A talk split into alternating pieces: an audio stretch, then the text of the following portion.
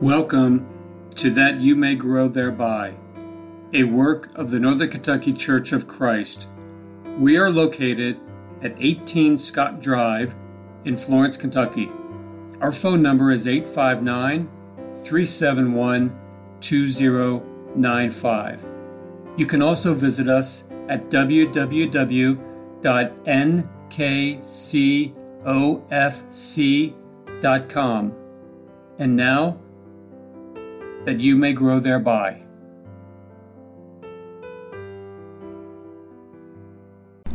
Thank you for listening to That You May Grow Thereby. My name is Greg Littmer. I am one of the elders at the Northern Kentucky Church of Christ, and I'd like to start this episode by turning to the beautiful 119th Psalm and focus our attention upon four verses. Those would be verses 45 through 48. So that's the 119th Psalm, verses 45 through 48. The passage says, And I will walk at liberty, for I seek thy precepts. I will also speak of thy testimonies before kings, and shall not be ashamed. And I shall delight in thy commandments, which I love. And I shall lift up my hands to thy commandments, which I love, and I will meditate on thy statutes. In these four verses, we see David set forth five things which he affirms will characterize his life as a follower of the laws and precepts of God. I believe that these same five things should be characteristic of each of us as children of God, as members of the body of Christ, as Christians, as simple followers of the Lord. Let's turn our attention to those precepts now. In verse 45, David wrote, and I will walk at liberty. David here affirms that as a follower of the laws of God, he would be freed from the bondage of evil and at liberty to do that which is good and right. Not only will he be free to do that which is good, but he will be free to do it not by constraint, not by force, but willingly. Isn't that the same situation that we find ourselves in as children of God? Don't we also walk at liberty isn't it true that of all people, we who are Christians are the ones who actually can say that we walk at liberty? To better illustrate this point, please turn with me, if you have your Bibles, to Romans chapter 6, and we'll look at verses 12 through 18. Romans chapter 6, verses 12 through 18. In that passage, Paul wrote these words to our Roman brethren Therefore, do not let sin reign in your mortal body that you should obey its lusts. And do not go on presenting the members of your body to sin as instruments of unrighteousness, but present yourselves to God as those alive from the dead, and your members as instruments of righteousness to God. For sin shall not be master over you, for you are not under law, but under grace. What then? Shall we sin because we are not under law, but under grace? May it never be.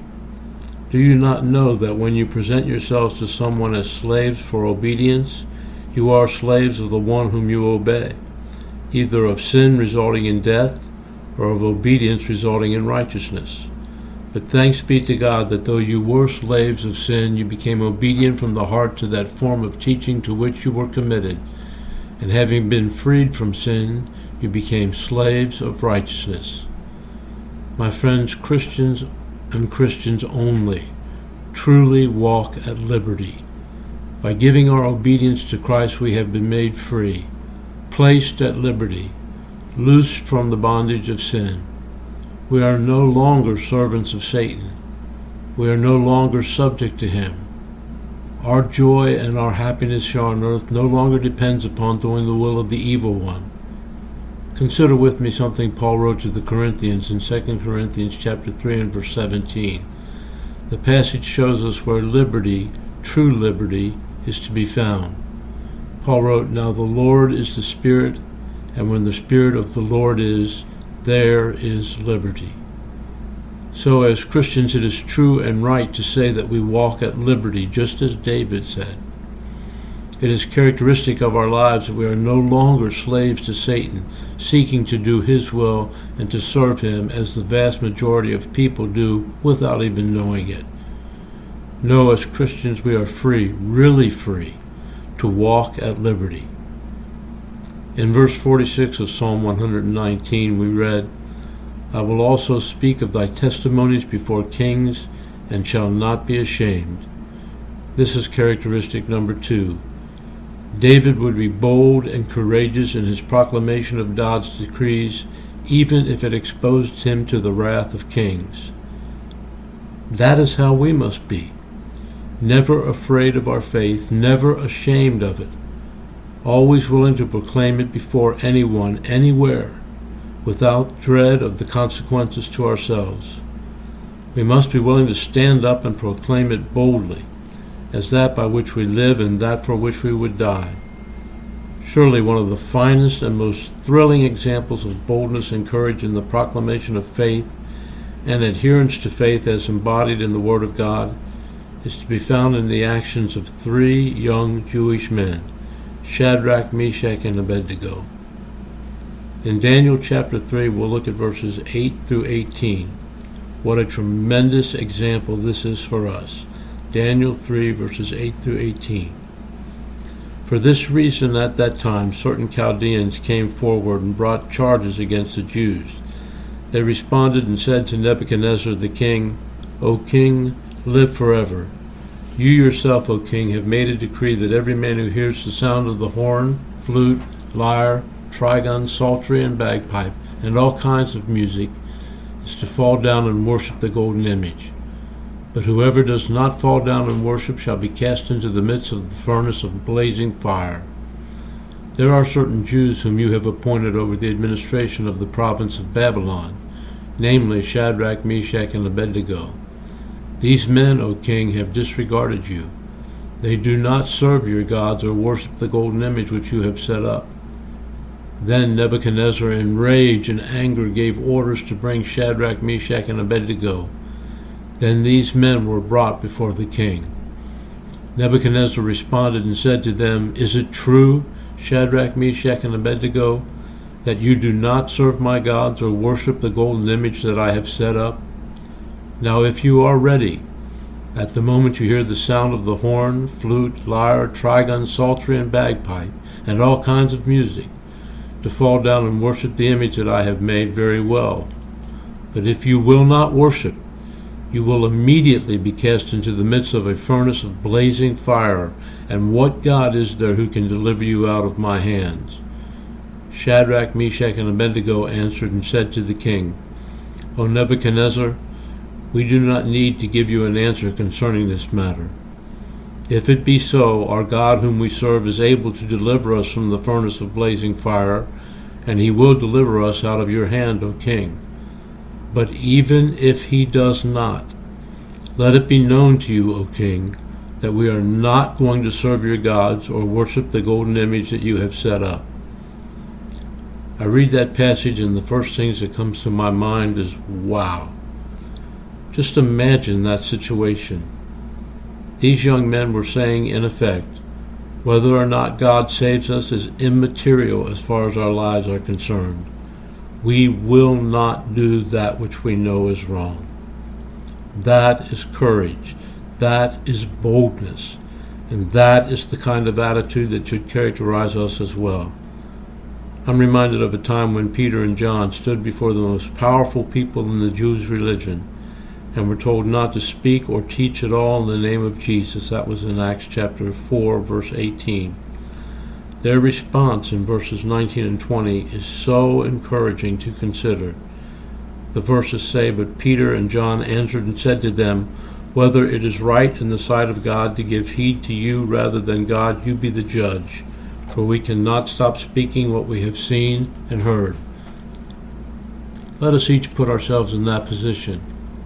Imagine being called before a congressional subcommittee for a hearing or called before the Supreme Court of the United States and told not to speak or teach at all in the name of Jesus. As long as we are imagining such a horrifying thing, imagine being told you are not permitted to worship Him any longer either. What do you suppose our reaction would be? What would your individual reaction be? I would pray that we would remember Shadrach, Meshach, and Abednego, that we would remember Peter and John, trust in the Lord Jesus and have the courage to be bold and proclaim God's word anywhere and before anyone as the opportunity presents itself and to worship him as he has asked to be worshiped.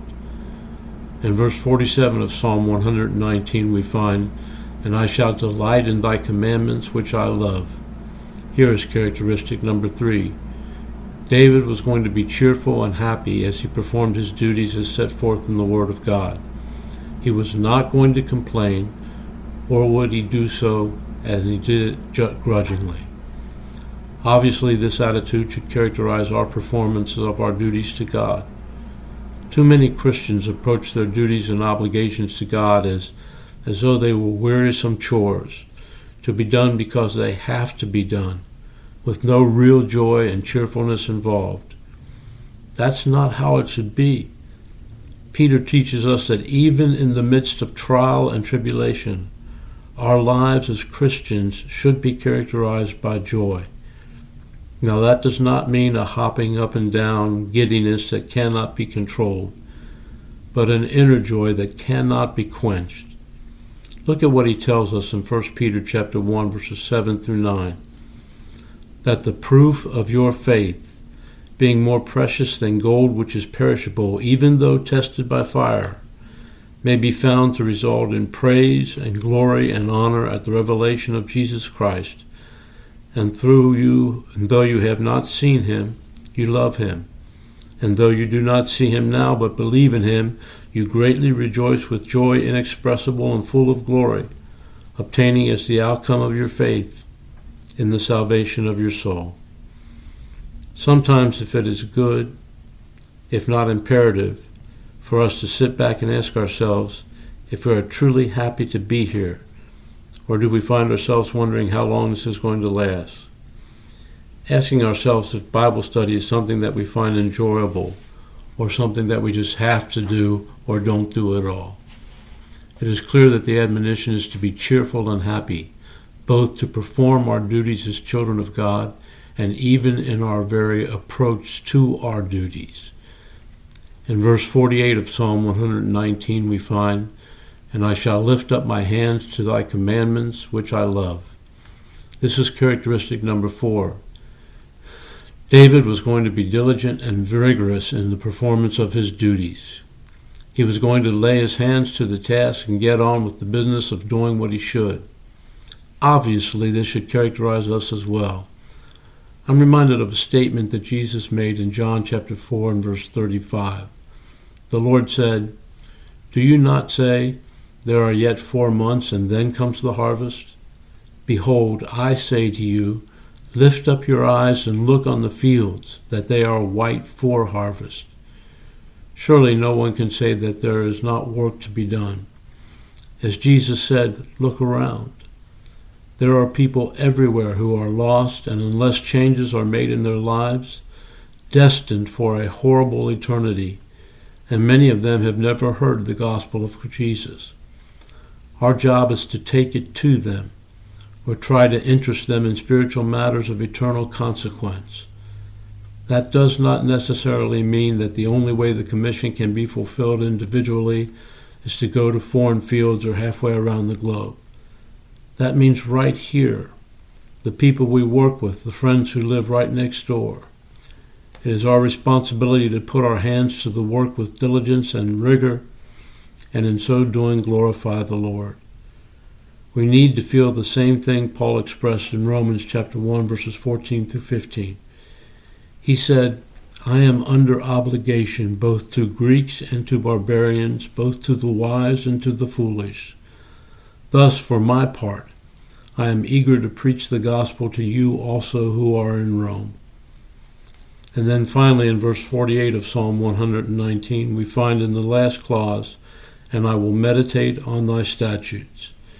It seems to me that what David was saying is that he would be thoughtful and considerate as he applied himself to the task of the study of God's Word as he came to know his God and his duty better. So should we. Knowledge of God's will for us and His duties He has for us to perform does not come through the process of osmosis. In other words, just by sitting next to someone who applies themselves to meditation upon God's Word I'm going to get to know it better. No, it takes time and effort. Surely Paul's admonition to Timothy in 2 Timothy 2 and verse 15 points out the need for thought and preparation on our part. When he wrote to Timothy, Be diligent to present yourself approved to God as a workman who does not need to be ashamed, handling accurately the word of truth. To abide within the doctrine of Christ, to teach the doctrine of Christ, one has to know the doctrine of Christ. And the only way that is going to happen is by applying ourselves to the task of learning it and meditating upon it. Our responsibility is to be thoughtful, considerate, and prepared in the work of the Lord. What it means to be a Christian, the glorious responsibilities that we have. These are things to think about. Thanks for listening.